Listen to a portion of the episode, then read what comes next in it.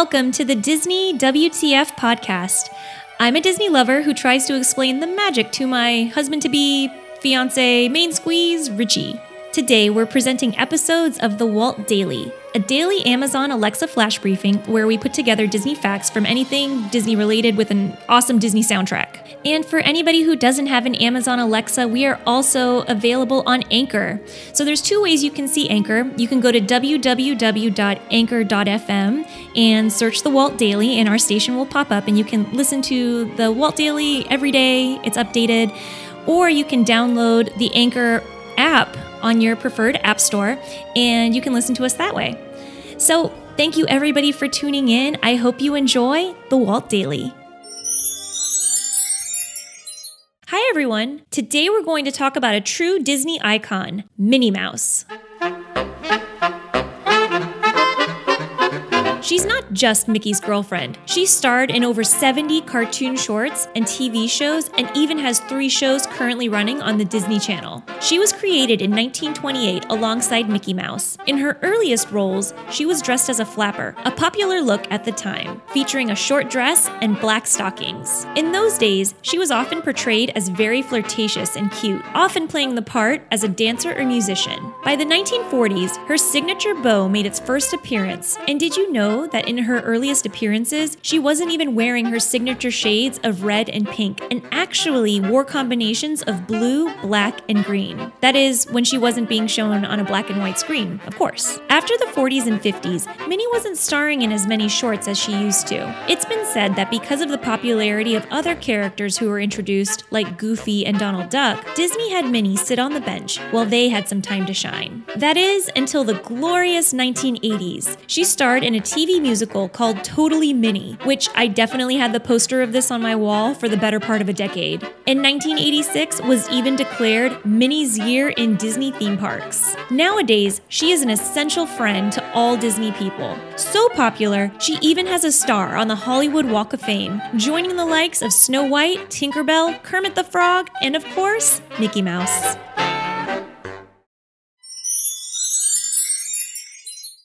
Hi everyone! Today we're crossing over into the Twilight Zone with some jaw dropping facts about Tower of Terror.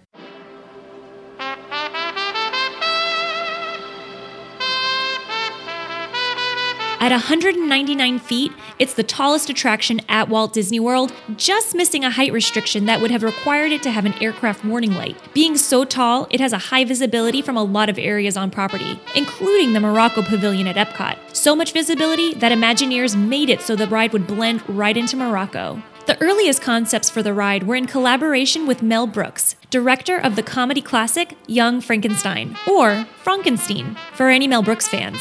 The attraction would be based off the movie and be a comedic horror adventure, but Brooks eventually left the project and that idea was scrapped. Imagineers at one point also envisioned actual rooms in the building that guests could stay in, a little too creepy for my taste. Obviously, the concept that Imagineers finally settled on was bringing the Twilight Zone to Disney guests. And boy, did they. The show building is riddled with all kinds of references to the TV classic, from entrance to exit. And I think we can all agree that the ventriloquist dummy right at the exit is definitely one of the scariest parts of the ride. The climax of the ride is several free falls on a haunted elevator, but you're not just free falling. Disney worked in collaboration with an elevator design company so cables would not only bring the elevator up, but also pull it down. So you're actually going faster than a free fall. And one other crazy specific detail about the ride the pre show features a little girl singing, It's Raining, It's Pouring, a nursery rhyme that was first put to music in 1939, the same year that five guests vanished from the elevator of the Hollywood Tower Hotel You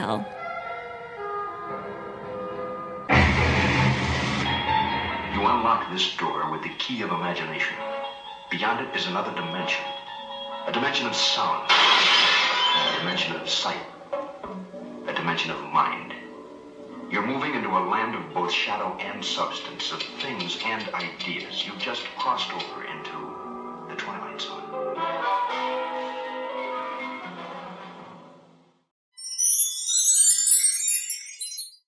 Hi everyone! Today I'm here with some stats about the real reason why we go to Disney the food.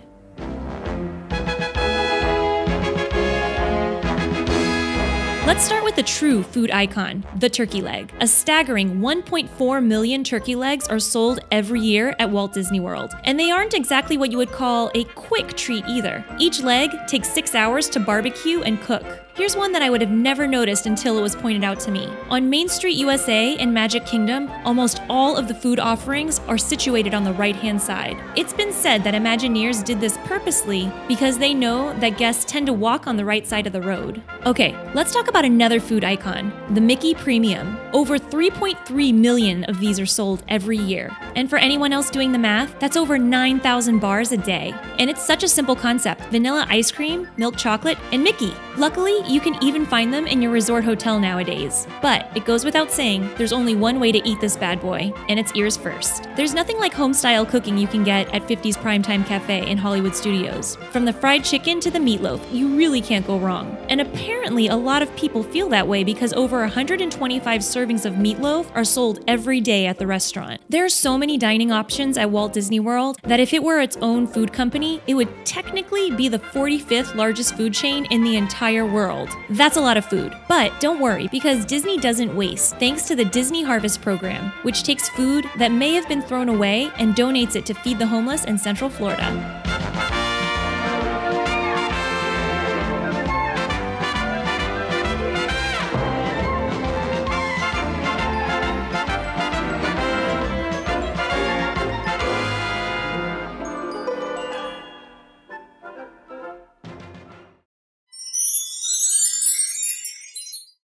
Hi everyone. Today I'm here with your Disney word of the day. Today's word is Super. Uh, super. Uh, super. Uh, Supercalifragilisticexpialidocious.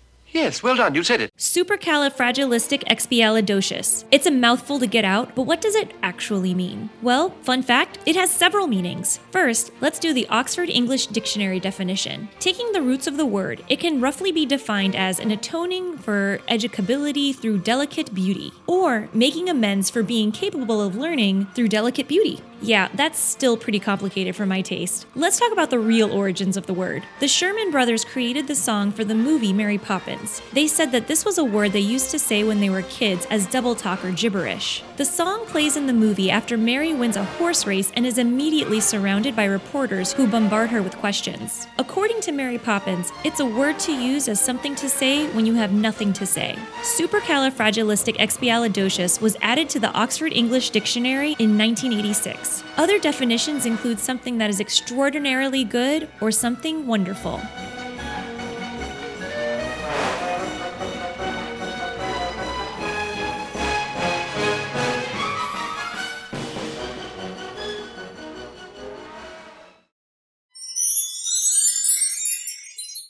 Hi, everyone. Today I want to take you back to October 1st, 1971.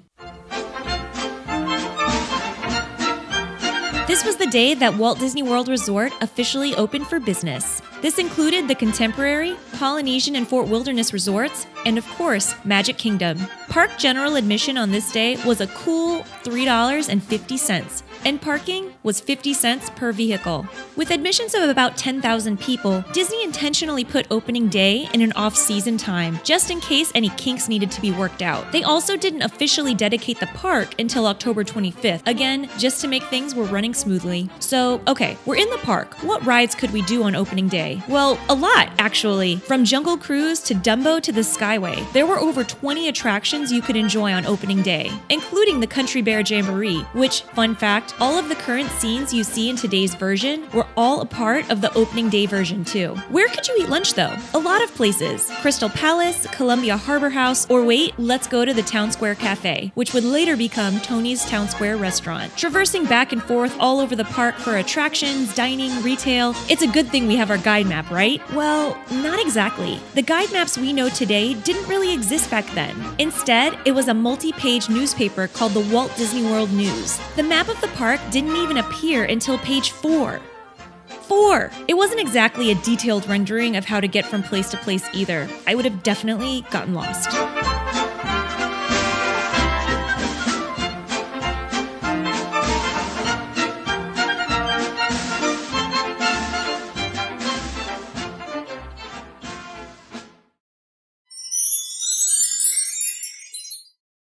Everyone. Today we're going to talk about why the Great Movie Ride was such a great attraction. Places, everybody. This is a tape. Quiet as that.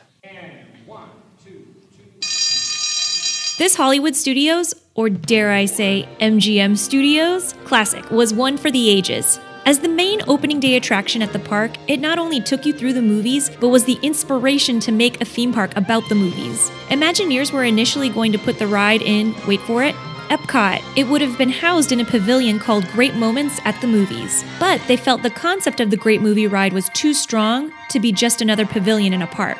The ride experience started way before you even got into the ride vehicle. It started all the way outside before you get in the queue. The beautiful replication of Grauman's Chinese Theater took you out of Orlando and put you in Hollywood. Roger Rabbit, Jim Henson, and even Mickey and Minnie all had handprints in the pavement outside the theater. It was the best finding a celebrity who had the same hand or foot size that you did, especially if it was Mickey or Minnie. Now, the queue.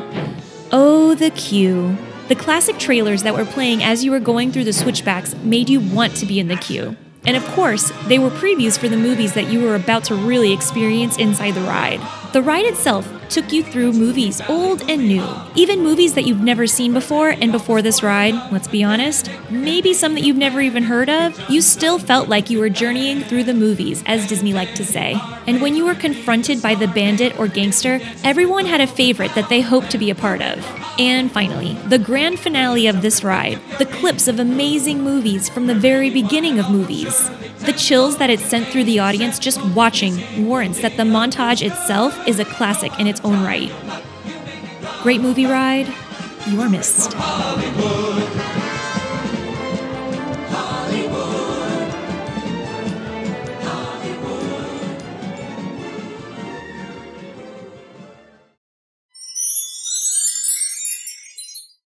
Everyone! Today I have some wonderful facts about the iconic partner statue.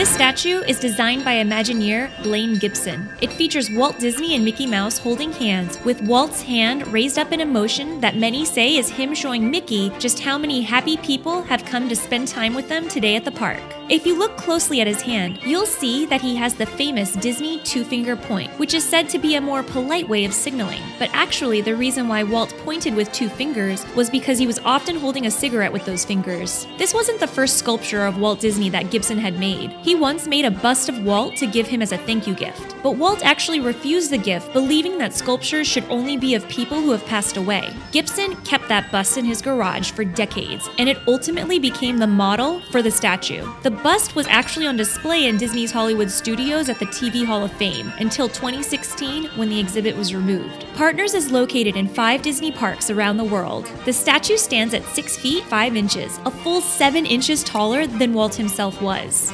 Has Mickey been animated holding hands with a human, except in Fantasia, that is, where Mickey shakes hands with the composer Leopold Stokowski. It is this specific animation that helped Gibson to design how Mickey would hold hands with Walt.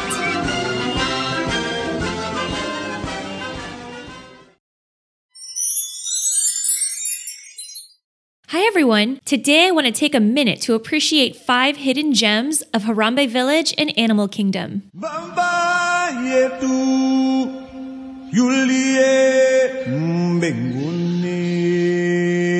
First, let's talk about Harambe's colonial history. Once occupied by European settlers, you can see the remains of a fort wall on the ground when you walk over two sets of white bricks at the entrance. But after a peaceful revolution, the village is now run by the people of Harambe, who have maintained its important status as an East African port village. Okay, now let's go get a snack at Harambe Market. The real gems here are actually the amazing authentic African spice blends that are added to the food, like the Moroccan Ras Al Hanout on the ribs, or Ethiopian Berbere blend on the shawarma and chicken skewers, and my personal favorite, the Madras yellow curry mixed right into the curry batter at Famous Sausages. Let's go just outside the market area. You'll see a drawing of a Mickey Mouse like character. The real gem here is the text underneath reading Fichwa Fellow. Fichwa in Swahili is the verb for to be hidden, which is the craziest thing because this Mickey Mouse is so not hidden at all. Alright, next up is another theming detail. There are a lot of buildings in Harambe that are for hotels. That's because, in addition to being an important import export resource, the village has noticed a heavy influx of travelers and tourists who need to be accommodated, just like us. And finally, how about a little vocabulary lesson? Tamu Tamu refreshments means sweet, sweet refreshments in case you are craving a sweet treat. Dawa from Dawa bar is translated into medicine. So literally, you can go to the medicine bar for something to wet your whistle. And finally, Harambe translates into working together. Definitely something local villagers have done to make this an amazing place to be.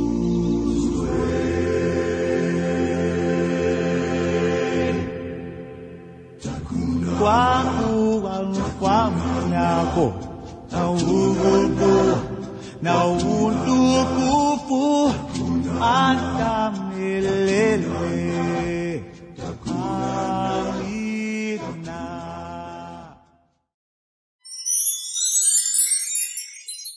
Hi everyone! Today I have some amazing secrets behind the Country Bear Jamboree.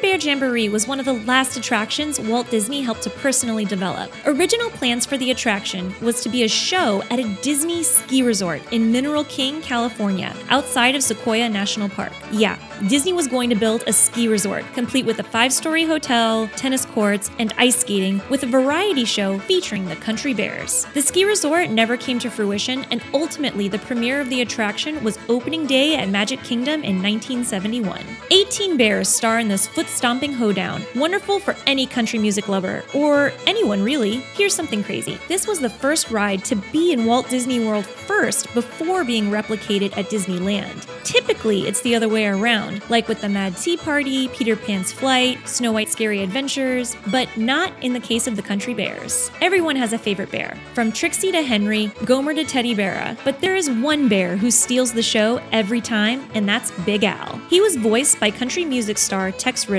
singing the hit album Blood on the Saddle. Today, Country Bears can be seen in Magic Kingdom and Tokyo Disneyland in Grizzly Hall. The building is consistent with the way a hall of this nature would look in the year 1898. And the raised wooden sidewalk before you enter, yeah, that's also a historically accurate detail. When you enter, don't forget to look down to see the bear claw markings across the wooden floor. Clearly, the bears that went in before you were scratching to get in.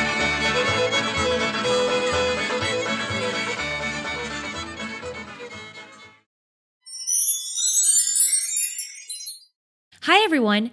Today I want to take you back to a time when the promise of Vikings and trolls meant the ultimate stateside Norwegian adventure. We're going to take a quick look back at the cult classic attraction, Maelstrom. From the loading area, you could tell that Maelstrom was different. And I say different with all the love that you should say about something that has become a cult classic for a reason. The mural by the dock showed that apparently winds only ever come out of the west in Norway from the time of the Vikings to the time of Norwegian Cruise Line. As you leave the dock and ascend the first lift, you encounter the voice of Odin, who in Norse mythology is associated with all kinds of things, from the gallows to royalty to the alphabet. Something that always got me about his message, though, was this warning about peril and adventure, but then he's like, don't worry because the country is super beautiful. The ride tried so hard to show us so much in just a few minutes, and I really appreciate that. History, mythology, and real life while riding a Viking ship. That's a really ambitious task, Disney. It didn't give two hoots about smooth transitions through the storyline of the ride either, which I guess kind of plays to what Odin was saying in the beginning of the ride. So you're seeking peril with trolls, but oh, look at this charming fjord right after. Or almost getting attacked by a polar bear, but then you're at the oil rig and safely coast into the town right after. For the record, also, I sincerely believe that where others might have considered the Spirit of Norway video 80s and outdated, that it was actually an art house film meant to age like a fine wine and would really be most appreciated after it's gone to live forever in YouTube lore. Oh, Maelstrom, if you only knew what you meant to Disney fanatics and how the ship taking a peek outside in the middle of the ride was actually the best thing ever. You will be missed.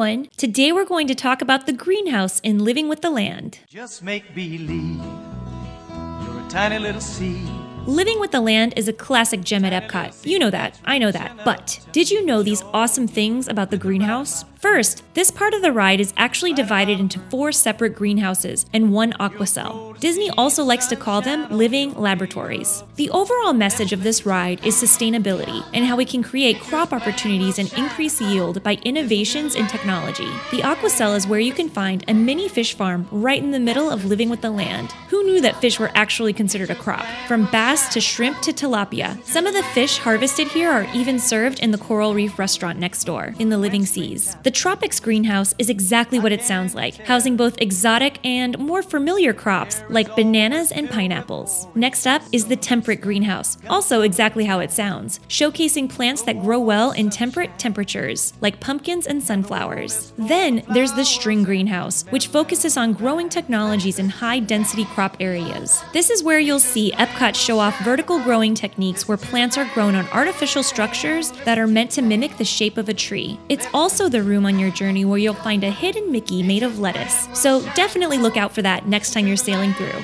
Most of the produce that's grown in this room, including eggplants and cucumbers, go on to be used in Sunshine Seasons, the quick service location adjacent to Living with the Land, and the Garden Grill, the character dining experience in the land. Finally, there's the creative greenhouse. Here you'll see plants flying through the air in an aeroponic system that hangs plants from a conveyor belt and sprays nutrients right on the roots. This is the greenhouse where you'll also get a chance to peek into a biotechnology lab, an actual working sterile research environment where actual working USDA scientists can be found making advancements in crop improvement. Let's listen to the land we all love. Nature's plan will shine above.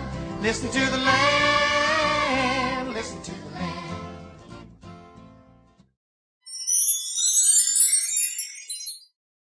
Everyone! Today I'm here with some fun facts about Disney's Animal Kingdom Lodge. This resort is like no other on Disney property. The resort grounds are not just for resort guests, but for over 200 animals living on property. There are three savannas in total at the lodge the Sunset, Arusha, Hindi for calm, bright, and sun, and Uzima, Swahili for full of life. At least two of the savannas are open for viewing 24 hours a day. The only time that the savannas are closed are for two hours daily for cleaning. At this resort, you're actually not allowed to have balloons on property because of the animals. So, just a heads up, your awesome balloon that you got at the park, you'll have to check that at the front desk. Another way this resort takes care of its animals is by keeping the exterior grounds basically free of artificial light at night. This is done so the animals can maintain their natural sleep patterns. The resort was designed by Peter Dominick, the same architect who designed Disney's Wilderness Lodge. He stated that the lodge will be designed to evoke the profound adventure of the epic of life dawn, dusk, the edge of light, an elegant journey to the pristine wilderness, ancient civilizations, and a vast landscape. The lobby in the Jambo House is a massive five stories tall. It houses restaurants, rooms, a spectacular view of the savannah, and an extensive collection of African art. The art in the lodge includes many things from intricate masks to beadwork to other artifacts, some of which date back to 8500 BC. Something you might not notice about this resort unless you search for an aerial view is the horseshoe layout of the building. Disney, always thinking, did this purposely as a specific theming detail. In many villages in Africa, the huts are arranged in this horseshoe layout to keep their animals and livestock safe within the boundaries of the village. The arrangement is called kraal, which has a similarly derived word we're familiar with, corral, or corralling the animals.